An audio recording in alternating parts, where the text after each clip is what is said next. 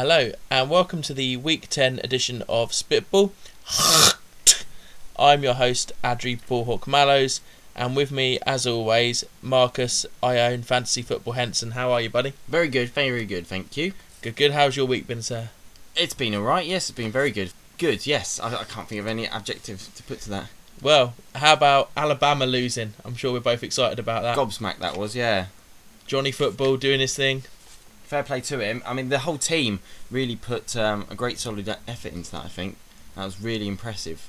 Yeah, uh, no turnovers. Showed LSU how it's done. Keep hold of the ball and put pressure on them. does tend to help when you do those things, doesn't it, to win a football game? Yeah, no turnovers, and it also makes that comment that was made that Alabama could beat an NFL team quite laughable when they can't even beat someone who's not even in their division in college football. Yes, yes, I think that's that's that's the way to put it. Really, is that you've got to be able to, uh, with that sort of bragging rights, you really got to you got to sign the check at the end of the day, haven't you? Absolutely. Well, we'll move uh, swiftly away from college football, but I just had to get that out there because being a Notre Dame fan, I was so happy that Alabama lost because now it puts in the top three. Now all we need is the Oregon Ducks, to lose, or maybe Kansas, and then we can get into the top two and get into the bowl game. So I have to wait and see what happens there. Moving swiftly back to the NFL, let's dive straight in with our offensive impact player. Player. What have you got for us this week, my friend? Right, diving straight into it, getting things rocking and rolling. I was really impressed. I mean, there was a lot of lot of lot of offensive output this week, which is great because I don't know if anyone saw the incentive that the NFL was, was running over what they call Veterans Weekend over there. Kind of Yeah, our the, uh, version of Remembrance Weekend. Yeah, that's it. Three hundred, uh, th- three, yeah, three hundred dollars per point. Three hundred dollars. They basically they had three charities, and they were going to give each charity a hundred bucks per point. And literally, by about the end of the first set of games, they they were already up into the hundreds of thousands for each charity. It was awesome. Yeah, absolutely, great cause. So absolutely kudos for the NFL for, for putting into that sort of that partnership and like really making it something special, and also for all your offensive guys for for going out there and doing your bit for charity. yeah, absolutely. I think in particular the tight ends impressed me this week.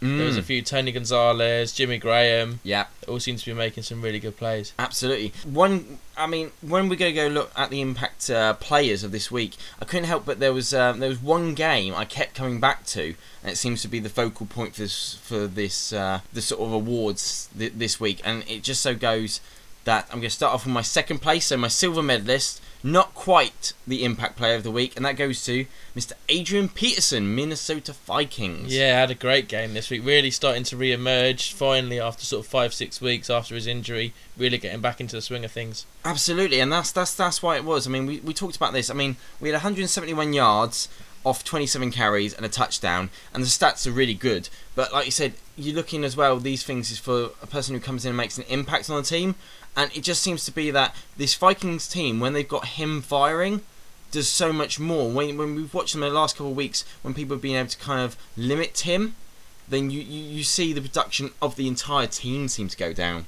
Absolutely, because it can't all rely on Ponder, unfortunately. No, no, unfortunately not. But also, there's you know, there's uh, Percy Harvin was injured; he was uh, inactive, so you, you you saw that sort of was lost. So they did put a lot on the weight of Peterson and then I'd say the defense respectively. And so I'd have to say the guy stepped up to the mark. He sort of delivered when he was asked to, and so that hence why you know he's definitely in with a shout this week, but not quite number one because for our aptly named Megatron Award, this week's offensive impact player is Mr. Player! Calvin Johnson himself, Megatron, it's your award, you've won it. I mean, look, the way it's we were talking uh, before, we were talking about the Madden curse and how how what what's this year going to be like for him. I mean, going back to the stats, we had 207 yards and a touchdown. Working on though, this is what the stat really got me: 17.3 yards per catch. Yeah. I mean, that is just amazing the way he's actually sort of making a presence felt. I mean, we were sitting there, we were mocking it. Is the the Madden curse real or not? And now I know they didn't get the win out, but I honestly think had he not been on fire as it is,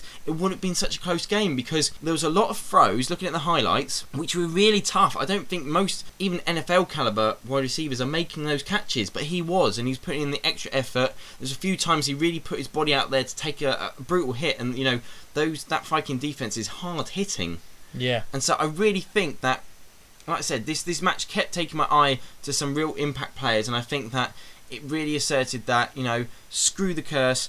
I'm coming in. I'm going to try and you know win something for my team this year, and and for that, I think the guy has to win his own own award this week because he showed that this is why the award's named after me because I can do this. Absolutely, and let's not forget as well that he is actually the leading receiver in the NFL yardage wise, albeit he now only has two touchdowns to his name this year. But the curse seems to, as I said before, it's not necessarily going to affect him as a player, but it affects him as a team, hence why, despite a 207 yard performance, they still didn't come up with a win. I know. I mean, and again, that is just that's that's the sort of falling at the last hurdle. But again, as you're saying, I'm looking for someone to create an impact for uh, to to win this award, and I think if he keeps playing like this, you have to think that the, the results are going to follow. Yeah, well, uh, time will tell on that one, but I'm still sticking true to the Madden cover curse, and they're not going to make the playoffs this year. Megatron could get 2,000 receiving yards if he likes, but it's still not going to make a difference. I don't know. I might be coming around to it. I might be coming around to it. I think again, I've had a couple of people talk to us about what they think, but everyone else out there, I mean, we'd love to hear from more people on this discussion. Madden curse, is it real? Is it not? You let us decide on. By emailing us at ballhawksnest at gmail.com, by tweeting me at Adri Mallows, or leaving some feedback on the website. Awesome. So, yeah, so let's dive straight in again then to the next impact player. Working on the defense this time, yeah? Yeah, our Ray Lewis Award. Mr. Lewis Award, yes. Defensive Impact Impact Player. Absolutely. So, um, defensively this week, there was a lot of sort of big plays. Actually, it was quite a quite a, a chauvinistic sort of output from the defenses this week. I don't know if they wanted to get on the board with the scoring system as well, do their bit for charity, but there was there was a lot of returns for touchdowns. Great to see. It's always a fan favourite.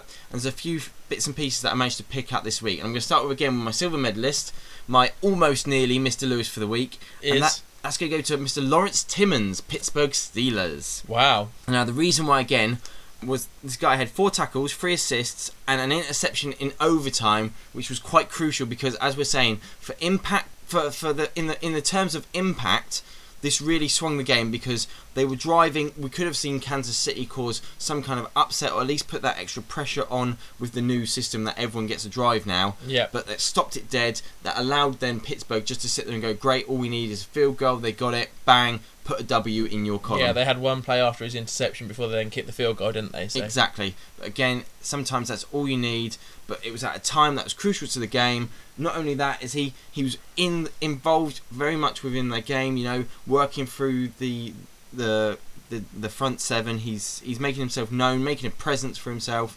So um, and then you're coming up, you're stepping up on that clutch play. And when you needed to make the play, he did. So there, there's there was just one other person who really sort of stood out to me. So unfortunately, silver medalist for you, Mr. Timmons, and we're going to give our Mr. Lewis.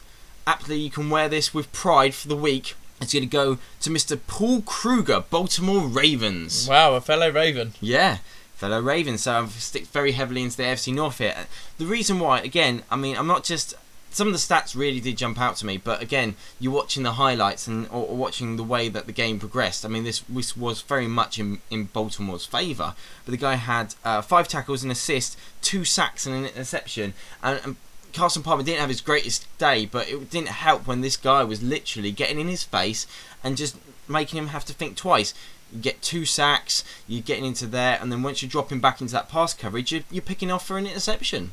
I have to say, yeah, you've done better than me this week with the defensive impact player because I couldn't think of one, so I went with 11. I Eleven. went, I went with the Titans defense for Ah. my defensive impact player because of the four turnovers they had against Miami. They kept Tannehill to minimum yardage and just really made I think the whole Tannehill team helped keep him to minimum Well, yardage there's that there. too, but yeah, I think between them, I think as as always this season, they seem to be showing that they are a, a defense to be reckoned with when they when they turn on the Jets. Yeah, I mean, I, I, think it's a case of it's that uh, productivity each week that just really needs to be sort of worked into because you have week a great week and then a bad week, and it just needs to be um, kept consistent. Yeah, absolutely. So amply fitting for a fellow Raven to be win defensive impact, Impact player. player. Wear it with pride. You are our Mr. Ray Lewis for the week, Mr. Paul Kruger. There. Awesome. And sticking with the AFC North actually for my offensive impact player. Wonder what your thoughts on this. I went with Andy Dalton this week as my offensive impact player with his four touchdowns against the Giants. Way he managed the game, 21 of 30 completions. and just threw four to four different receivers as well for each different touchdown. So it wasn't just heavily relying on AJ Green. It wasn't as if he's just going to throw the ball up there, sort of to a Megatron style. Yeah. AJ Green is effectively the next Megatron, just throwing it up there saying, "Go get it, son." But no, spread it around nicely. Hawkins, Green, a couple of other receivers as well. Yeah, I mean, it, it was it was all over. It was one of those somewhat what we call, uh, I guess you could call it an upset. I mean, it, it just really favoured for, for Cincinnati to come in and dominate this. They were on a, a bad losing streak. Giants were coming in, winning games, looking rusty, and you know they were somehow bodging it together. Uh, Manning was on a definite downturn where his yardage performance, touchdowns weren't going in the favour. They seemed to be spluttering on offense, uh, and literally at the same time, it seemed they came into Cincinnati and no one had a clue Yeah, because the defense didn't know how to stop it. BenJarvus Green-Ellis didn't have a, like an outstanding game, but he broke a couple of nice sort of um, ten yard runs and plus. Mm. Um, so what you got? He was he was also causing them concerns because they had to think about that run game. You know, he's a big back and he's a big boy. You got to think about what he's going to do, not just all about uh, Dalton. But yeah, fair play to Dalton. He came in. The Giants' defense isn't exactly a bad defense either. no. It's, it's not one that you'd sit there and go, oh, he only threw. You know, it's like We look at what they did against Dallas to know that they're not exactly a bad defense. Exactly. I mean, it was like uh, going sticking with the AFC North. Uh, the outcome this week of the Ravens. Yeah, Putting what a 55, blowout. point- 55 points on the Raiders, but you can almost say with the Raiders defense they're really lacking in the secondary, and it's just it's it's definitely it needs a lot of rebuilding. You know, some of the foundations are a little bit shaky, so they they have to go back and rebuild it. Giants, I would actually have to say that they got a fairly good foundation. They got some great names. They got uh, a decent secondary, which should be able to hold most passing games to sort of at least average turnout, not to sort of the the dominance that um, Dalton was finding himself in on Sunday. No, and they've got a front four in uh, Osi Umenyiora and Tuck. Pierre just- Paul. Pierre Paul. Just the names just should just be put. coming, yeah. Should just. I mean, that Cincinnati, uh, the Bengals front um, five on offense. Really, honestly, they are. They've got some really good guys in there, but there's a lot of sort of new guys coming in through to the system. And of course, I don't know. Being never playing offensive line, I don't know how tricky it is to adapt to to new coaches coming in and putting their swing on things. But I'd like to think that the way that the guys have all gelled together. I mean, there's been some. I wasn't very high in, in faith because there's been some points this this year where Dalton's spent a lot of time on the turf. Yeah, And you know, through no fault of his own, he's not uh, predominantly long hold of the ball or or the rookie jitters. It's just most of the time he has had a setback with protection. yeah, Um, there's been a lot of interceptions caused by throwing off the back foot due to pressure as well. Um, again, they sometimes are on him because that's when you got to throw the ball away and play smart zone. But at the same time, you have to say, given the protection, you see what he can do. yeah, and it also helps that Eli Manning has now not thrown a touchdown in three games. Yes, I mean, where is that going? I mean, is that dependent on receivers not working for him? Is that protection not working for him? I mean, you have people. You've got Cruz, you've got Nicks, you've got big names. These people that were coming out flaring at the beginning of the season. From what I've seen, though, it does actually seem to be on Eli Manning himself because last year in the clutch situations, you could always rely on Eli Manning on a third down, fourth down, or getting towards the end of the game, you can rely on him bringing the team back. But this year, he just doesn't seem to have the accuracy on those important throws. There was a lot of dodgy throws, wasn't there? Yeah, there was a lot of dodgy throws. If um, anyone listening to this hasn't seen it, just go um, onto NFL, have a look at some of the highlights or lowlights, I guess, for, for Manning was, and you just you will see what we mean. You will just see there's just a slight inaccuracy, as you were saying, but also there's there's a slight timing miscue in a lot of them, where Mhm. you can tell that the receiver's thinking one Mississippi two, and Manning's throwing it on one Mississippi, yeah. and it's just you're like no, Or he's not counting Mississippi. yeah, absolutely. and thinking of Manning's, we can't not mention Peyton Manning again this week. I feel wow, yes. another great game for him and the Broncos. Absolutely. I mean, one of the few also um, away teams to come away with victory this week. Yeah, there seems to be a big correlation this week. This sorry, this season with home teams coming away with the win. So if you're Yeah. not picking at least sort of 60 70 percent of the home teams to win, you're not going to be doing very well with yeah, your I mean, it, it, it was kind of crazy. Minus, of course, the um, the tie in San Francisco. Yeah. I think the only two um, away teams to win were the Titans and uh, Denver this week. yeah, I think you're right.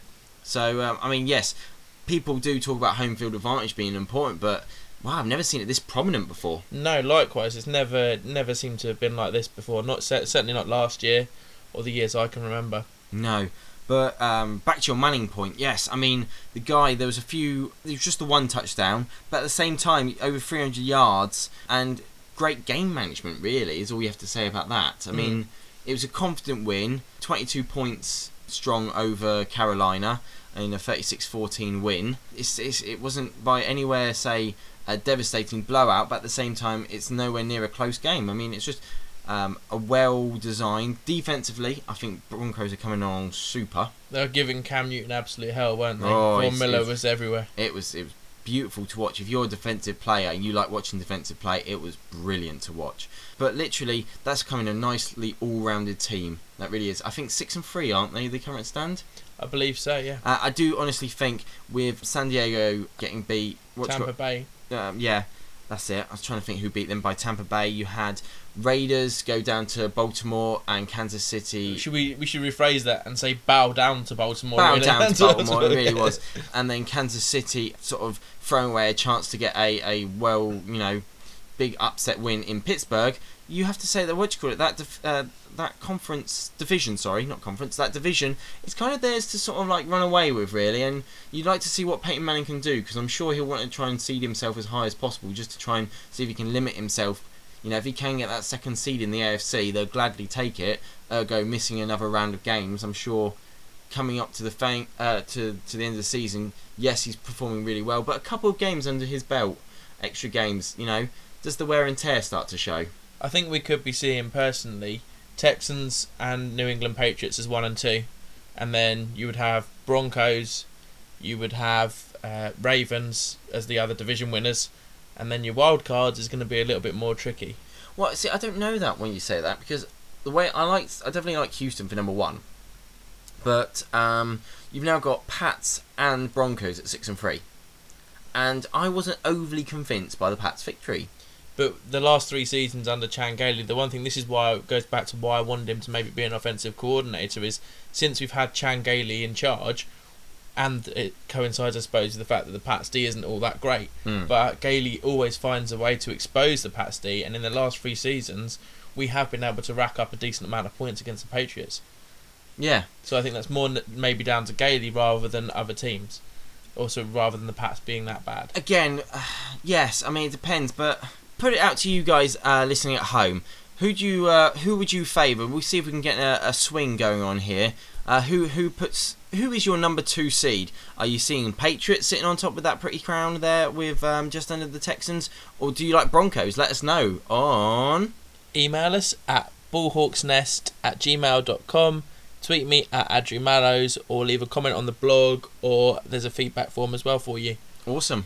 yeah so other games of note this week what tickled your fancy Uh, the games that sort of really sort of went off this week, yeah I'd have to say Falcons losing. We talked about this last week about wha how important this game would be, but the re- there was no more undefeated team this this, and it was close. I mean, literally down to the one yard line, close. yeah they put an egg on my face this week didn't they saying they could probably be 13 and 0 with two games against the Saints and yet they found a way to lose to the Saints so thank you very much for that Yeah, I mean that was it was a beautiful offensive a defensive display. First by um, Brees, but what about Ivory coming out? That run was awesome. yeah the 56 yard 56 or 59 yards I think Oh, something like that. Uh, again, that's another highlight for you guys to, to check up on um, online. It's absolutely amazing run, lots of broken tackles, and great ball carrier vision there. yeah absolutely But it, it had to be the sort of the real sort of dominant feature this week. It had to be the.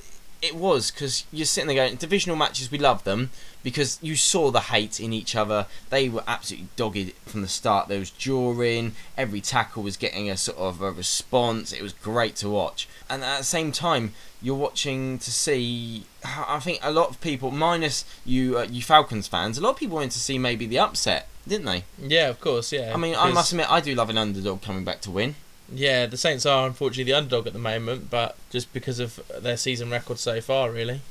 Uh, uh, yeah, I guess as well as being the predominant this year's bad boys. Yeah, and Lance Moore's catch there. Have you seen that one-handed Oh. catch? Yeah, Yes, I mean that's what I mean. It's just there was you could tell the Saints really turned up to play. they wanted it more. Almost. They wanted it more. Yeah, I mean there wasn't much on the ground from Turner. I was really I thought that that Saints run defense should have got exploited, and literally the guy is literally turning out peanuts.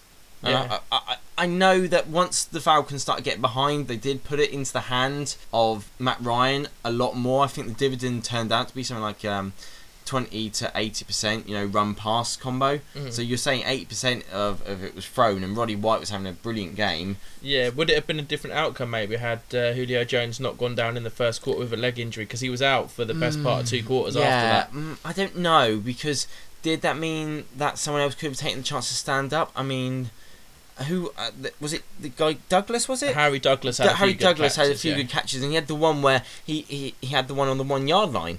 You know, do you say that Julio Jones turns that into a touchdown? I don't know. I can say that. I think that was great pressure defense on the Saints to realise where they were, how close he was, and to stop him. And uh, I'm, I'm glad they didn't call a fumble on that because he was clearly down. Yeah, absolutely. Any other games this week that you thought? Yes, um, Seattle demolishing the Jets. Yeah, I know you as a Bill fans. I can. For everyone at home, you can't see the smile on Adri's face, but trust me, it envelops the entire face. Um, literally, it was terrible. I mean, I know the rain was coming down and the whole Seattle rain, and Qwest Field is the most noisiest place in the league, and it's so hard to play there. But I mean, come on, Jesus, the offensive output Didn't hello. Did you miss the plane? Yeah. They they, well, they didn't even score, did they? The the only score defense came on scored. a defensive The score. defense scored. I was terrible. I mean, firstly, Tim Tebow. If you're going to use Tim Tebow, give him more than one play to run. They run it four times, the same play.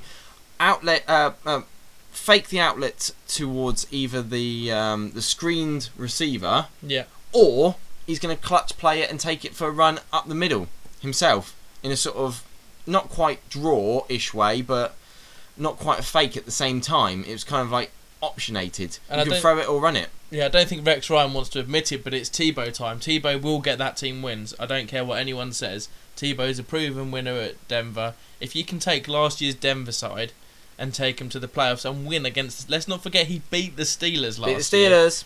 albeit because they were playing one safety for ages, and they thought, well, Tim Tebow can't pass. And went, well, actually, oh crap, yeah, he won the Heisman Trophy, didn't he, as a quarterback? Oh, whoops. So they had to start playing two safeties again. But Tim Tebow will get that side wins, Yeah, I mean, I, I honestly, if not for his inspiration, more than anything, just the fact that you know you've got a quarterback there. Who will do anything to get that win? He'll put his body on the line. Would Would Sanchez? Can you see Sanchez no. going for a scramble and putting his body on the line No, for no, a one yard diving touchdown like Tebow would?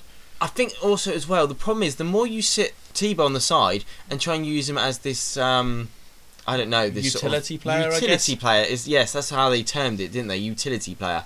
Oh, what load of rubbish that is! But it seems to me the guy's head is going to go down because he's not feeling like he's really contributing. He knows that he can be out there and he wants to, like you said, he's willing to put it all on the line and he's sitting there on the sidelines. Oh, I'm going to come in for. I think he came in for about nine plays in total. It wasn't many. It was definitely single figure plays Yeah. and you're sitting there going, "I'm coming in for nine plays." The guy wants it more, you know. And I'm thinking, I, I'm, I'd love to put a microphone inside that, that locker room and hear what the, the, they actually think, what the the ethos is, what they feeling. Ah, You can't feel good when you're going to go cross half the country, long plane trip to just go there and not really commit. I mean, Sanchez, I'm sorry, I'm not just put it all on him. You know, the offensive line didn't really find ways to, uh, you know, get Shonn Greene exploding out of the, the blocks Mm. because he's been a great weapon for them because he's really started to come along. And I think I've expressed how, you know, a couple, either last week or the week before, how I really think he could really start to envelop and round out that offense. Yeah. But if, the problem is, that if they're going to shut down the pass, you can't then go to the run because they can shut that down too. I mean, Seattle is a good defense Yeah. Very good. give them all the credit. year, Give them all the credit. They are a, a very good defense, and I think most people would find trouble, um, you know, working on them. But there have been teams to beat Seattle, you know, who have had averages. I will put my hand on my heart and say St. Louis beat them, and the offensive is average. You know, Yeah. so you don't have to have the most explosive. You don't have to have a. Um, you know what? A Green Bay offense, a very explosive, predominantly high scoring offense. What happened there? But on the flip side, you would Yeah. say that St. Louis's receivers are a lot better than the New York Jets receivers. Well, yeah, I mean, that's the thing is the guys are, is that who is going to make a name for themselves? Who wants to step up and be the guy? We talk about our Megatron, our impact player. Well, there's no impact players because no one is even putting a single sort of. They're not even putting the pact in, let alone the im. No, Hill was doing well, wasn't he, before he got injured? I must admit, I must season. admit, yes, two, he did weeks. start to come out, and it was it was sort of sitting there going, "Hello, who's this guy here who's really starting to make a name for himself?" Because they haven't really got the predominant go-to man, and then literally, yeah, the injury bug sort of decided to rear its ugly head. Yep. But still, are you telling me that you're just going to put Sanchez to this one guy? I mean, um, is it Dustin Keller, the tight end? Yes, it Yeah, is. Dustin Keller had a great year. I'm pretty sure he last year was a, a very go-to guy, solid receiver, great blocker. Um, where's he this year? No idea. No, exactly. There's something wrong, missing, and I'm not sure whether or not you put it on Sanchez's shoulders as much as you put it on Ryan's shoulders. Because of Ryan's decision making and his. His decision making. At the end of the day, it's the same way. Uh, Wayne Rooney's not scoring goals. Are you going to fire Wayne Rooney or are you going to fire Alex Ferguson for not putting him in the right positions? You've got to look and see where the orders are coming down the chain of command. Are they coming down the right path? You know, is is the message that he's trying to implement? Is Sanchez able to execute it? If he's not able to execute it, you should ba- pretty much stop that order right now. Start thinking of a new game plan. So the receivers potentially, I can see it's they're the only reason they're the main change in that team from last year to this year. So is it maybe more the receivers then, rather than Sanchez? Or are we saying it's all of them combined together? I think the Sanchez couldn't hit water if he fell out of a boat, or I'm thinking, honestly, in my opinion, again, let us know if you disagree or if you do agree. We'd love to get everyone's opinions, really sort of get a melting pot here. It's a case of the entire offense needs to go back. Right, we're mid season.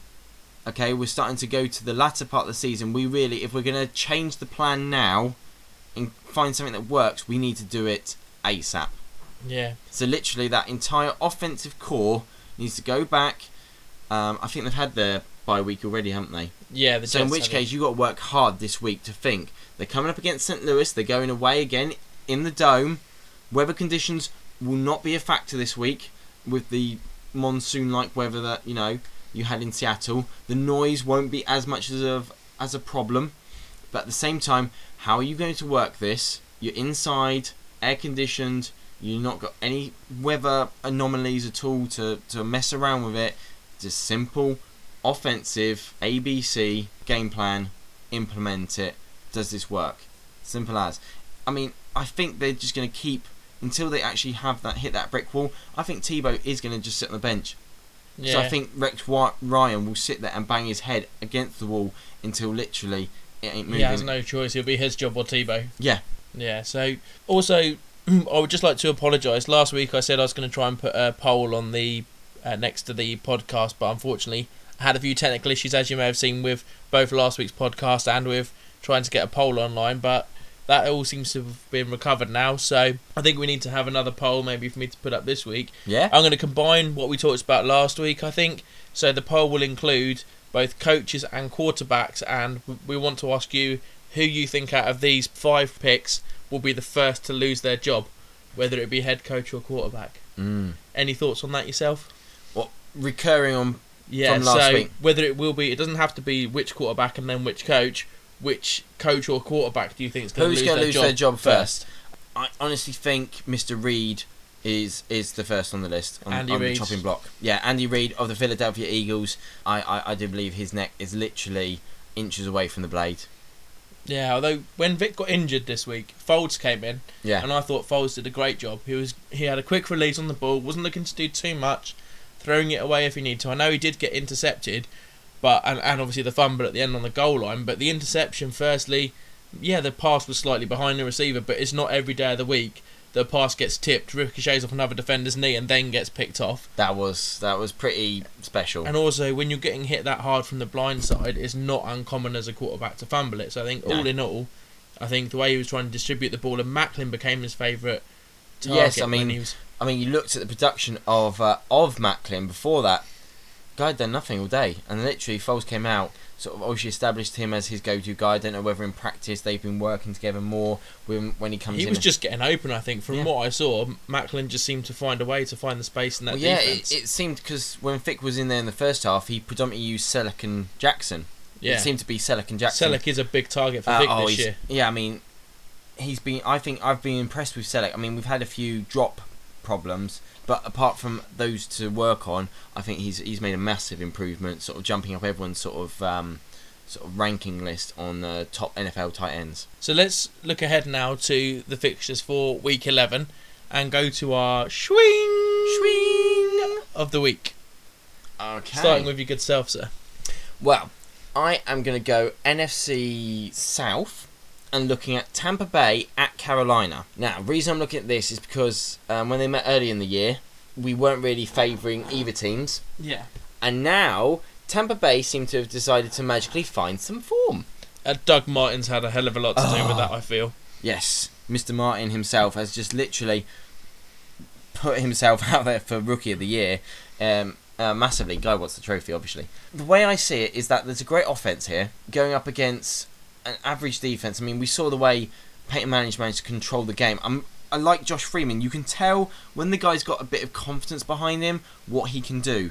Yeah. Massively impressed with, you know, when things aren't going his way. I've seen it. We've all seen some highlights, some replays and stuff like that where he's thrown his toys out the pram, and he definitely has um, issues with as he's getting flustered, like trying to catch up, feeling the pressure. You see that the passes start to go a little bit astray, putting too much um, on the ball, overthrowing, undershooting, stuff like that. But once he has control, once he's calm and collected, he's he's very very good quarterback in his fundamentals. Yeah, it's not just Doug Martin as well. I feel a little bit harsh by just saying Doug Martin's. Doug Martin's a big factor towards what's Oh, happening certainly. in Tampa Bay, but Jax Vincent Jackson is having another great year. The last four weeks, Mike Williams as well. They seem to be really helping Freeman out with their production the last yeah, I mean, uh, of course they've got uh, the the other guy I saw this week, uh, Underwood. I can't remember his first name, but uh, a guy guy by the last name of Underwood came in, got caught himself a touchdown. He caught about two or three passes, and literally, uh, he's a nice little slot receiver. yeah. So who are you thinking would win then? in Your who favours your swing, or who's Well- your swing favouring? Sorry. Well, my thing is going that I'm I'm not progressing. Um, unfortunately, like I said, what you call it was in last week's podcast that didn't quite get out. That we were talking about how Cam Newton and literally needs to buck up his ideas, and we saw again against Denver that he he's struggling. And I think it's going to be another week of struggles. Um, though I do actually favour him to try and get a bit more production out of a Tampa defense compared to a Broncos defense. So therefore, I'm going to go just slightly over towards the fact I'm going to go for a swing to Tampa Bay to take this with a 70-30 swing.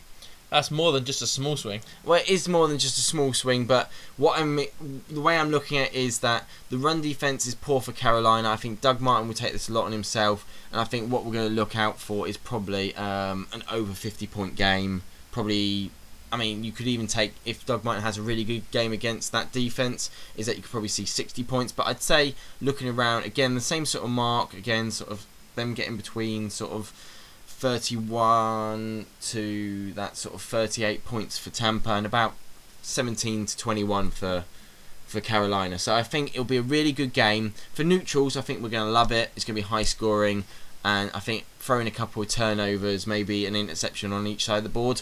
Yeah, and if you're looking for another high scoring game, then I think you have to look at Thursday night's game between my Buffalo Bills and Miami Dolphins. That's got high scoring written all over it with the way the defenses are playing at the moment.